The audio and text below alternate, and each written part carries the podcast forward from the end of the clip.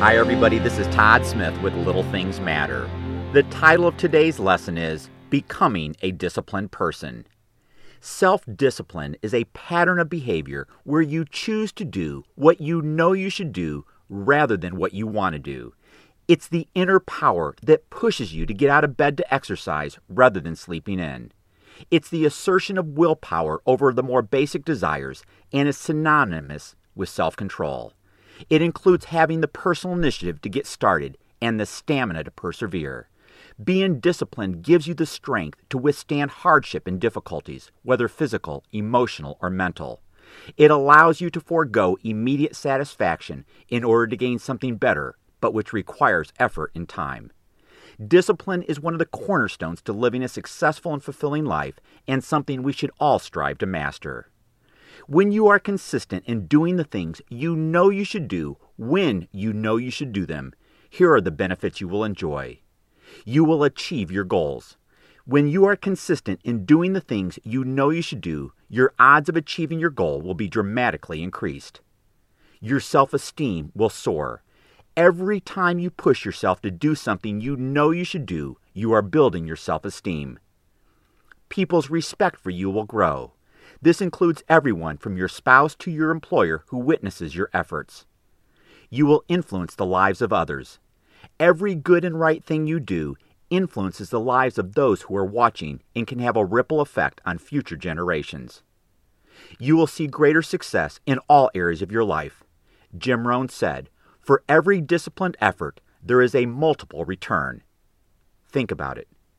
And lastly, you will enjoy a more rewarding and satisfying life. When you, on the other hand, consistently neglect to do the things you know you should do when they need to be done, here's the downside you won't achieve your goals. I've never met anyone who achieved anything worthwhile who lacked discipline. You won't feel good about yourself. No matter how hard you try to justify your actions, you know what's right and wrong. Lying to yourself only makes it worse. And lastly, you will lose the respect of those who are dependent upon your actions. Making the decision to become a disciplined person may prove to be one of the most important decisions you make because of its powerful influence on every part of your life. The first step in becoming a disciplined person is to make a commitment to yourself that from this day forward, you're going to do the things you know you should do when you should do them. As part of this commitment, you cannot allow yourself to make excuses or justify not doing what you should do. If you struggle with discipline, start small. It's how we all got started. Start by taking out the overflowing garbage, answering an email, changing the light bulb, or cleaning your bathroom. Start today doing all the little things you know you should do but don't feel like doing. When you need to do things that make you uncomfortable, remember the wise words of leadership expert Dr. John Maxwell, who said, If we're growing, we're always going to be out of our comfort zone. When things come up that are scary, heed the experience of Dale Carnegie, who said, Do the thing you fear to do and keep on doing it. That is the quickest and surest way yet discovered to conquer fear. Becoming a disciplined person will likely be the hardest thing you do, but it can also be the most rewarding.